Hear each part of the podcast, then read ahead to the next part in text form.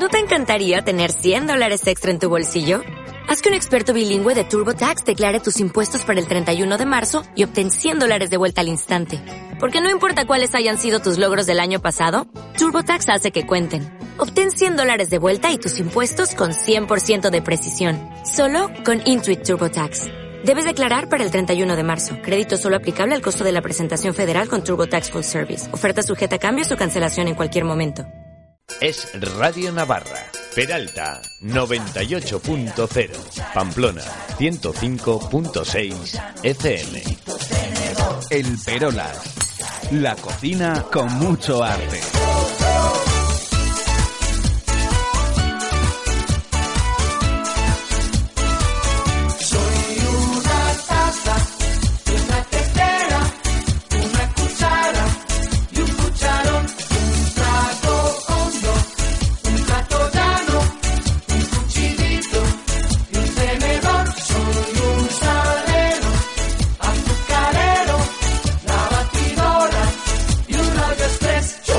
Hablar de gamas y mm, antes del programa ya no nos estamos poniendo de acuerdo. Veremos mm, de qué da de sí ¿eh? y va a dar mucho seguramente el programa del día de hoy. Para hablar de gamas, eh, sobre todo la restauración, de cómo se trata el producto y cómo se sirve después, pues vamos a hablar con el responsable de marketing y desarrollo de producto en la Corporación Alimentaria Sanae, con Julián Imaz.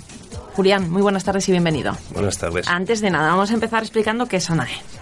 Sana es una empresa eh, de alimentación dedicada a, elaborar platos eh, de quinta gama, pero enfocados al mercado de las intolerancias alimentarias. Nuestra filosofía es hacer una alimentación saludable, muy centrada en todo lo que son intolerancias alimentarias, gluten, huevo y leche y lactosa, básicamente. Platos de quinta gama, lo he dicho.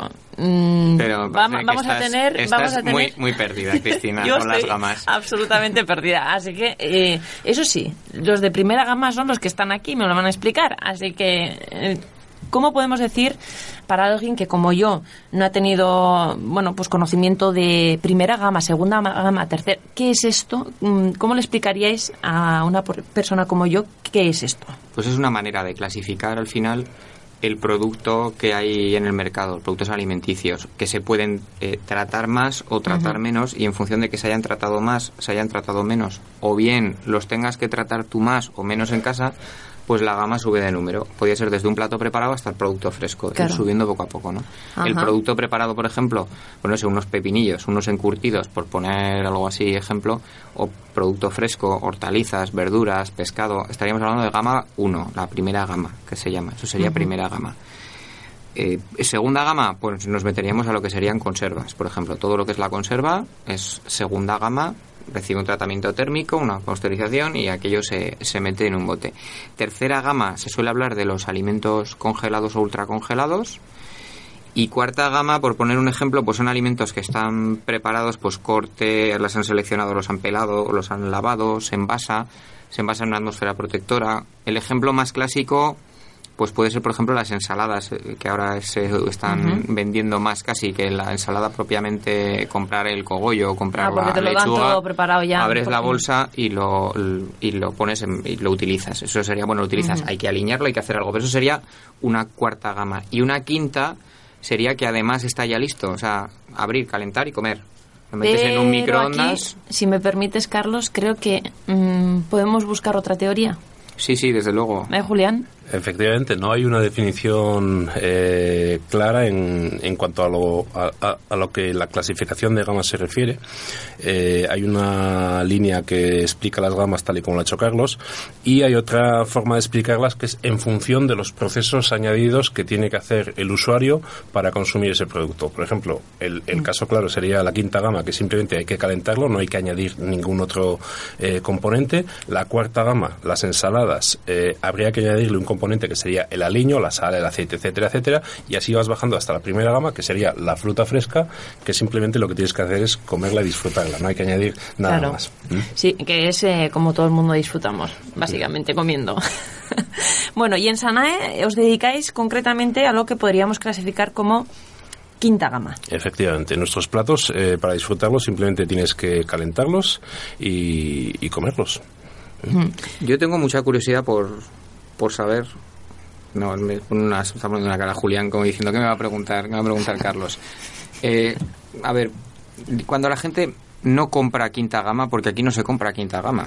O sea, yo creo que seremos la comunidad fuera, o la comunidad, bueno, comunidad foral desde luego, somos la comunidad autónoma que yo creo que se comprará menos quinta gama de todo de toda España o muy cerca junto con Has- País Vasco has- quizás Has estado, no, has estado cerca. Eh, según las estadísticas, de consumo, eh, la comunidad que menos consume platos de quinta gama es Galicia y la segunda que menos consume es Navarra. Y eso tiene una explicación muy sencilla y muy clara. ¿no? Son las dos comunidades muy, muy pequeñas, muy, entre comillas, rurales, eh, donde se valora mucho la comida casera. Entonces, eso de comprar comida preparada es casi un, un sacrilegio. Ya, pero también te digo que mm, no se compra comida preparada porque tenemos a la madre o a la abuela ¿eh? o a ta- que siempre nos lo pone en el tupper y entonces sí que calentamos y eso comemos. sí eso también es quinta gama Es que es quinta gama, ¿eh? porque lo, bueno, yo he de agachar un poquito la cabeza y he de asumir que es lo que hago. Mm, Eh, Tengo no, una es- magnífica es- madre que me hace la comida y lo único que hago es calentar. Yo creo que es el, el futuro, la quinta gama, bueno, quinta y sexta, que de sexta se está hablando de alimentos irradiados, ¿no? Que le dan con rayos X o, o le dan con rayos gamma. No, eh, los esterilizan. Justamente es, eh, es lo contrario. Lo que hay que tener cuidado, por ejemplo, con la cuarta gama, que es el alimento que puede venir troceado o preparado como una ensalada, que es un alimento que en el momento que lo abres y lo sacas de su atmósfera protectora, eh, se, se estropea más rápidamente Claro. incluso que un producto fresco, porque al cortarlo has ampliado la superficie de, de contacto de ese alimento y la proliferación bacteriana es mucho mayor. Entonces hay que son alimentos que hay que consumirlos en uno o dos días y ya está, ¿no? Entonces están pensados precisamente los envases también para decir, bueno, para dos, tres personas, una persona, pero yo creo que el futuro vamos hacia eso, eh, de lunes a viernes o de lunes a jueves. eh, tirar de productos de cuarta, es. quinta Y el fin de gama semana ya que tienes y el más fin de semana me meto en la cocina, me voy al mercado y disfruto del mercado. Yo, yo os puedo poner un ejemplo. eh, Siendo realistas, ¿eh? con esto no quiero lanzar, estoy lanzando igual una piedra contra mi propio tejado, pero el meterse a cocinar Mm. todos los días y preparar, pues sí, algunos lo hacemos. Pero eh, no es lo habitual. Todo el mundo te dice, bueno, todos hemos tirado un bote de conserva en un momento dado. Voy a poner unos garbanzos y tiras de un bote de conserva. O sea, parece que es pecado. Y no, los garbanzos en la olla. Pues no, se pueden hacer con un bote de conserva y salen tan ricos o más. O unas pochas. O si el que está enfrente, llamarles conservas, anda un salto cualitativo brutal. Porque antes tú mirabas un bote y estaba lleno de eh, un montón de conservantes. de Ahora, en la mayoría de los botes de conservas que te encuentras es agua y sal. Fin. De Y un tratamiento térmico es hecho de una manera muy precisa. Pienso, eh, Julián, que claro, la persona que pensáis cuando elaboráis este tipo de productos no solo es eh, la gente de a pie, eh, la restauración propiamente dicha, los restaurantes, etcétera, eh, hostelería en general, también estará echando mucho mano de este tipo de productos también, ¿no? Porque em, la vorágine de determinadas situaciones a uno le impide dar respuesta para dar comida a, a toda la clientela que puede venir. Efectivamente, lo que pasa es que el tema de la quinta gama en restauración es un tema del que pocos restauradores les gusta hablar. Eh, porque hay una barrera psicológica importante luego en los precios de los menús. eh, si la gente piensa que ha salido de una, de una lata o de, un, o, de un, o de una barqueta de plástico a que lo hayan hecho en el momento. En restauración, efectivamente, la quinta gama se utiliza muchísimo, cada vez más. Lo que no gusta es hablar sobre ello. Eh, yo pongo siempre ejemplos claros, ¿no? Cada vez queremos ir al restaurante y pedimos platos más, más complejos, más complicados. El típico ejemplo del cochinillo confitado a baja temperatura. Eso, para hacerlo de una manera mm, normal, necesitas confitarlo durante 7-8 horas, dependiendo de la pieza. ¿vale? Nosotros llegamos al restaurante, vemos la carta, pedimos y en 20 minutos tenemos nuestro cochinillo confitado a baja temperatura en el plato. Qué bonito, pero imposible, Imposible. si fuera Claro, y ahí se, ahí se utiliza el tener los platos preparados antes. O sea, Y en ese caso, por ejemplo, ¿cuál sería el proceso que se lleva? Eh, pues ese cochinito está confitado eh, con sus 7-8 horas en una cocina central y luego a partir de ahí tienes varios procesos. Lo puedes envasar al vacío, lo puedes eh, pasteurizar, lo puedes congelar, eh, puedes hacer muchas cosas. Puedes incluso esterilizarlo, aunque no es lo más recomendable. Puedes hacer muchas cosas y eso lo tienes luego en el restaurante en la cámara. Cuando viene un cliente, lo abres, lo, lo horneas, le das un, un toque fuerte de, de, de- de gratén y lo tienes perfecto. ¿Mm? Y sobre todo también se utiliza mucho la quinta gama en restauración eh, por algo eh, que es la clave del negocio de la restauración, que son las mermas. Tú no sabes cuánta gente te va a venir al restaurante. Entonces no puedes tener 15 raciones de cochinillo confitadas pensando que va a venir gente, no viene y qué haces con ellas al día siguiente. Es que ese es el, el principal problema de toda la hostelería. La quinta gama... Yo creo que eh, como otras empresas, eh, la hostelería ha evolucionado mucho. O sea, ya yo ya he visto muchos restaurantes, bueno, muchos, tampoco no tantos, ¿no? Pero sí en muchos restaurantes se está empezando a utilizar, por ejemplo, la cebolla que venga ya picada directamente. Y hay empresas que se dedican y dicen, no, mira, quiero que me mandes eh, zanahoria picada en daditos de 3 milímetros. Y te lo mandan que parece que lo han cortado con una máquina perfecta, todos a 3 milímetros con láser, y es que está clavada, ¿no? Y dices, bueno, a mí me parece, no sé, que ese paso la restauración lo está dando y lo tiene que dar, tarde o temprano lo va a tener que dar. Lo primero porque además ese a nivel de esterilización y de seguridad alimentaria, esos productos tienen unos controles mucho más férreos que algunas cocinas. Hay un famoso programa de televisión que prácticamente la mitad del programa se dedica a limpiar la cocina antes de empezar. Entonces Pero precisamente es que además con, con este tipo de sistemas entiendo que se evitarían las cuantiosas pérdidas que muchos tienen precisamente por las faltas de previsión, pero no faltas de previsión, es que no se puede controlar, no sabe uno cuánta, es, exacto, no sabe uno si va a venir un grupo de turistas o ocho, no puedes controlarlo y claro, tener ese producto que bien si no lo vendes hoy lo vas a poder vender a lo largo de la semana que viene, bueno, pues eh, te da una tranquilidad que... Sí, pero que- el recalentamiento de productos que ya los tienes preparados desde el punto de vista bacteriano es un serio problema, ¿eh? Es un problema muy, muy, muy serio y te puedes meter en, en un cisco Claro. monumental. Es que además Entonces- eh, habría que lanzar esa pregunta. De decir, ¿qué prefiere usted? ¿Que se lo hagan de forma natural? ¿No? Lo tengan ahí guardado, mm, quizá probablemente a- al natural, eh, eh, en, en un rinconcito, lo recalienten. Luego, ah, no, no, no, que ha cambiado, no, eh, lo vuelvan a recalentar, te lo saco. eh. No, en O- o- o que en sirvan- ese, en ese aspecto el cliente es terriblemente eh, exigente y a veces ilógico. Dice, no, no, yo si pido un cochinillo confitado a baja temperatura, quiero que me lo hagan aquí en casa. Pues llame usted a las 8 de la mañana diciendo que va a venir a comer, porque no, no, pero voy es a que poder. a las 8 de la mañana no sé si voy a venir. Ah, Somos exigentes, ¿eh? eh, en algunas cosas demasiado y en algunas otras muy poco. Mm. Pero es que resulta curioso que somos exigentes y además no queremos reconocer la realidad. Es un tema de desconocimiento también. Eh, mucha gente no se, no se plantea cuál es el proceso de cocina que hay detrás de cada plato. ¿vale? Eh, hay cosas que dices, mm, no se puede pretender que se cocine en el momento, pero ni incluso que se cocine en el mismo día, simplemente porque n- no tienes tiempo material. Pero todo eso, eh, el público que no conoce el proceso de cocina, que no conoce todo el trabajo que hay detrás, es incapaz de valorarlo porque no lo conoce. Entonces, estamos acostumbrados a ir a un restaurante, tú abres la carta y, y por arte de magia, en 15 minutos quieres tu plato caliente en, Ojo, en y si, te- y si como te vuelvo, y como te sirvan en 20, ya la hemos liado. Efectivamente. Porque Entonces, también es verdad. Los restaurantes están muy preparados para, para, para poder hacer eso, pero hay cosas que son materialmente imposibles. Entonces, para eso están los, los mucho, productos pro- de... mucho el producto que utiliza el restaurante en un momento dado, cuando pides un plato, está marcado, que se llama, que es- se prepara, se deja medio terminar.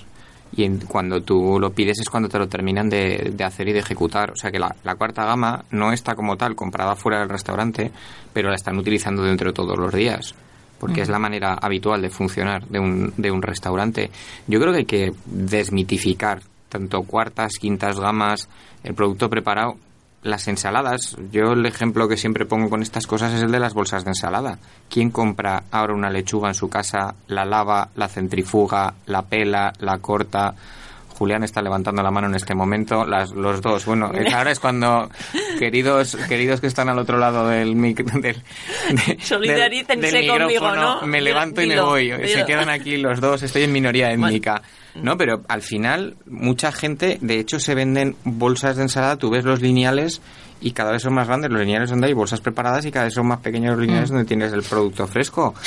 Que no es incompatible, no es incompatible. Yo creo que ahí tanto mercados eh, tradicionales tienen que hacer un, un cambio de paradigma a, a pasos de gigante porque si no en las grandes superficies se los van a merendar. Pero además es que se los van a merendar porque va a ser una cuestión de tiempo. Y no es una desgracia, lo tienen que ver, yo creo que lo tienen que ver como una oportunidad muy fuerte de negocio. Y hay que reinventar los mercados en ese aspecto. Es decir, que sí, tú cuando vas a comprar una merluza no te la llevas la merluza entera y te la cortas en filetes en tu casa. Le dices al pescatero, hazme la lomos, eh, hazme no sé qué, a tu pescatero de confianza, o cuando vas a comprar filetes te los ha cortado el carnicero previamente y le dices quiero que me lo cortes con cuchillo, córtamelo en la máquina o de esta manera o así basado, ¿no? Te están pre-tratando esa, esa comida, no hay que ponerse ahí fundamentalistas diciendo no, solo producto fresco y cocinado todos los días, que sí, también, pero que hay que compatibilizar las dos cosas y conocer que estos productos de cuarta y de quinta, incluso de sexta gama, son productos que tienen un control sanitario muy, muy, muy fuerte, muy fuerte y que asegura que lo que te llega a la mesa llega en perfectas condiciones, que igual con el tratamiento que lo estás haciendo tú, lo estás haciendo sin ninguna malicia, pero la tabla donde has estado cortando el pollo para hacerte una hamburguesa de pollo que lo has estado picando, resulta que no le has dado con lejía, no lo has esterilizado, sino que le has pasado el trapo, que a la vez lo habías pasado por la encimera, que resulta que... Y aquello es un fiestón bacteriano que parece el chupinazo, ¿no? Están allá todas las bacterias en la tabla. Mientras que si estás comprando ese producto ya de cuarto, de quinta gama, pues mira, ya lo tienes preparado, ¿no? Ya está, y sabes que está en perfecto, en perfecto estado. Yo, Carlos, antes en de tener que despedir a Julián, sí que me gustaría que eh, Julián me comentara cuál es un poco el futuro, ¿no? Porque pensando en las posibilidades que este tipo de productos tiene en Navarra principalmente, una tierra que como decimos es muy tradicional en sus costumbres y un poquito cómo se ve el futuro. Pues el futuro para mí está muy claro y el futuro pasa por, por eh, la comida preparada, por cambios eh, que están ya en nuestra sociedad. Eh, si tú miras hacia abajo las nuevas generaciones de gente, pocos son los que, los que saben cocinar, tanto ellos como ellas. Antiguamente, por falta de tiempo, además. Eh, bueno, eh, y porque se está perdiendo ahí, eso sí que es peligroso. Se está perdiendo una la, cosa, la cultura de enseñar Una cosa es que compro mi comida preparada y otra es la compro preparada porque no me queda más remedio, porque no sé enfrentarme a hacer unas albóndigas, por ejemplo, que es un pues, plato bien pues sencillo de ejecutar. Lo segundo que lo primero, es preferible que, bueno, pues tengas que comprar la comida preparada porque no tienes tiempo. Porque también hay que saber cocinar pero eso es un deseo más que una realidad. Eh, sí, eso es verdad. Eh, muy, poca gente Pero por eso no compro la lechuga de bolsa que compra aquí el amigo Carlos. Yo doy fe que compro lechuga de bolsa. yo, yo llamo cocinar no a, a cocinar unos espaguetis, que cuando le preguntas a la gente, todo el mundo sabe cocinar. Y dice, sí, ¿qué haces? ¿Hago espaguetis? o no, espaguetis no, cuentan. Entonces, saber cocinar es otra cosa, ¿vale? Eh, hacer unos espaguetis es una cocina, pues eso, de emergencia. Pero lo que no te puedes pegar es desde que te vas de casa de mamá hasta que ya eres una persona adulta, tal, comiendo pasta. Entonces, el futuro pasa por la comida preparada. Eh, eso es una realidad, porque ni sabemos ni queremos dedicarle tiempo a cocinar. Entonces, eh, se da la paradoja de que mm, ni sabemos ni queremos cocinar, pero luego el público español y el navarro más todavía es muy reticente al plato preparado. Cuando les hablas de platos preparados, la gente dice, pero eso está, eso está envasado. dice, bueno, no pasa nada. ¿Mm? Nosotros, eh, el ejemplo clarísimo que yo pongo siempre es, nosotros fabricamos aquí en Navarra platos preparados y más del 80% de nuestra facturación la hacemos en Europa porque allí, porque allí les hablas de comida preparada y no tienen ningún problema. Y encima les das a probar la comida que estás haciendo, que nosotros eh, buscamos mucho el sabor casero, el producto natural, y se vuelven locos. Aquí no son capaces de superar el problema de no, es que eso está envasado. Es que también fuera de, Navarra, eh, yéndonos a Europa, eh, la cultura gastronómica que existe no es la que hay aquí. no estoy de acuerdo. Les gusta comer bien tanto como a nosotros. Ah, sí, sí, sí, claro, pero las posibilidades son más limitadas. No, no, no, hay un mundo, hay un mundo ahí fuera terrible. Eh, simplemente no tienen tantos prejuicios como nosotros. Aquí, aquí la comida preparada, insisto, la gente es recelosa. Compra determinadas cosas, pero mayoritariamente dice, no, como lo de casa no hay nada. Dices, coño, claro. Eh, como lo de casa no hay nada. Pero es que si quieres que sea como lo de casa, hazlo. Ah, no, es que yo no tengo tiempo. Ah, no, es que yo no sé. Entonces, es una contradicción per se. Ni quiero cocinar, ni sé cocinar, pero lo que me dan preparado, si no es de mi mamá, mm, no me gusta tanto. Tenemos que romper con ese ciclo. Y cuando rompamos con ese ciclo, habrá un boom de la comida preparada como, lo hay en cualquier otro país. Bueno, pues lo seguiremos eh, de cerca para saber si, si es así, si finalmente la sociedad cambia, como dice Julián, que seguramente va a cambiar. ¿eh? Responsable de marketing y desarrollo de producto en Corporación Alimentaria Sana, Julián Imaz. Ha sido un placer tenerte en los estudios de Radio Navarra. Muchas gracias.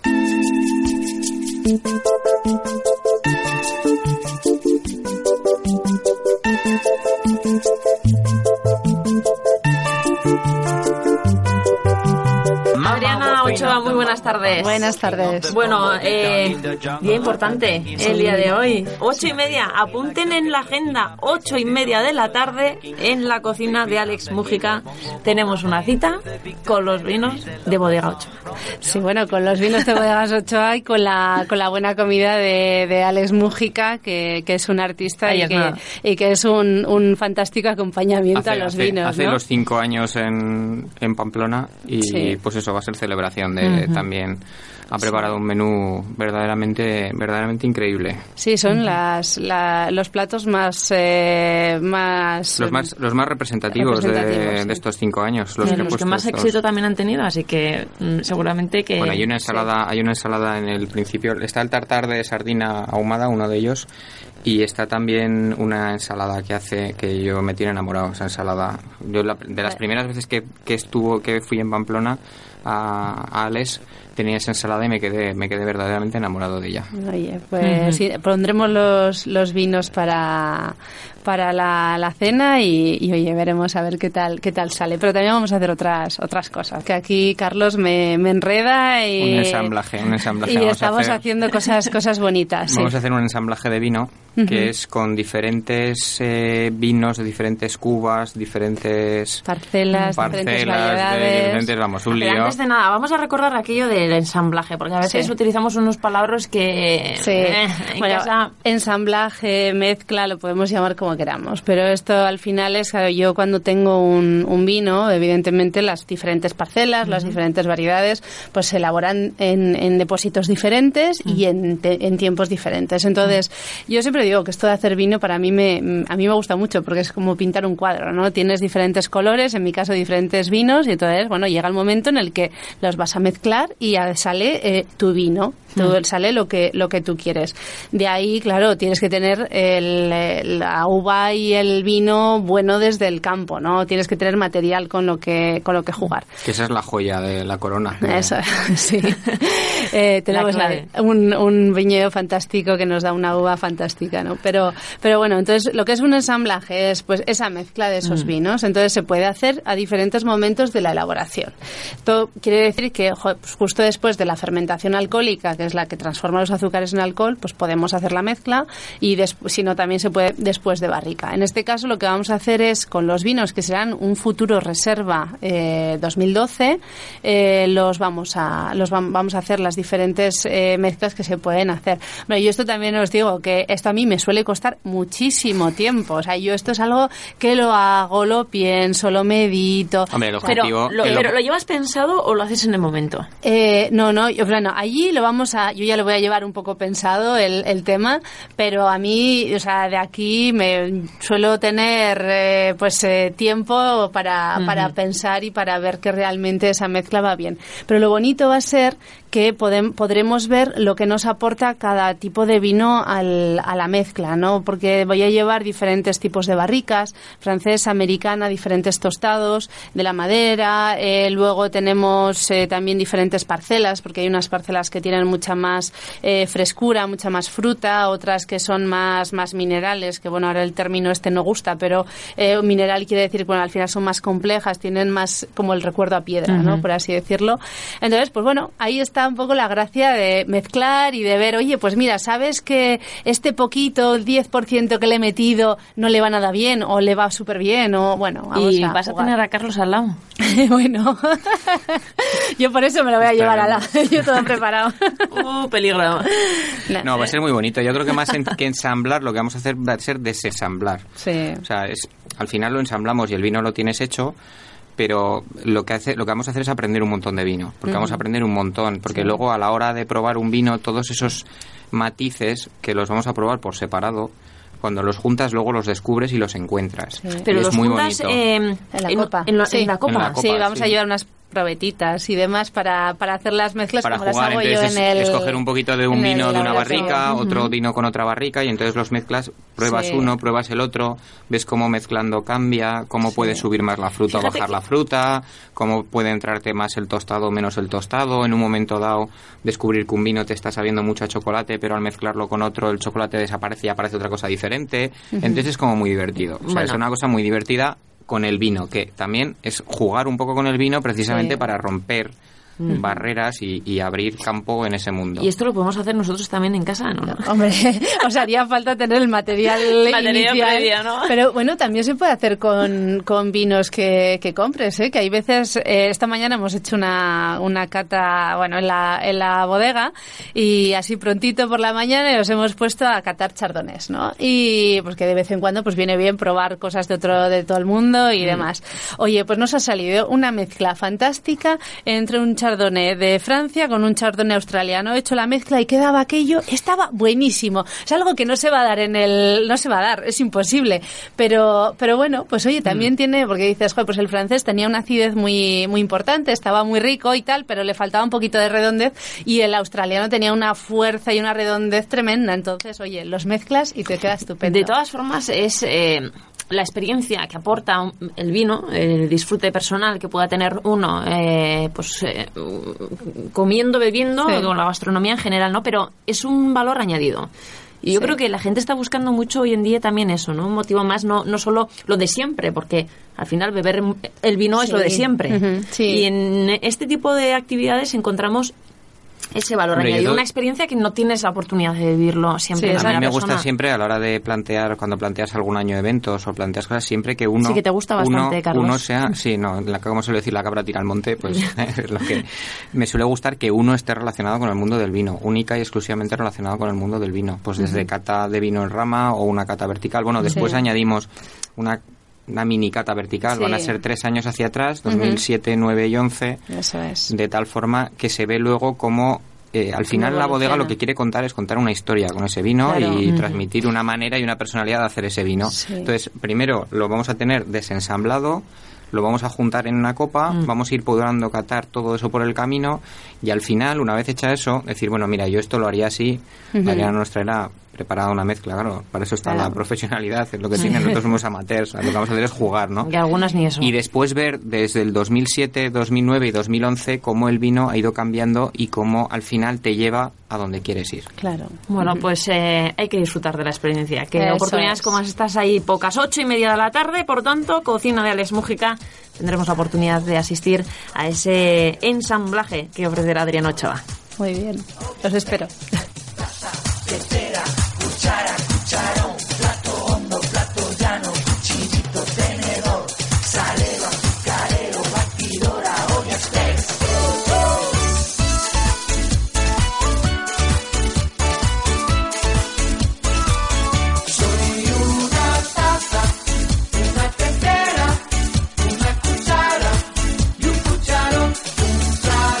Tiempo para más, pero seguiremos aprendiendo como siempre, bueno, pues con Bodegas Ochoa, como no, con nuestro compañero Carlos Marañón, el Perolas. Te seguimos, Carlos, ¿eh? en arroba el Perolas Carlos, eh, en las redes sociales, en Twitter.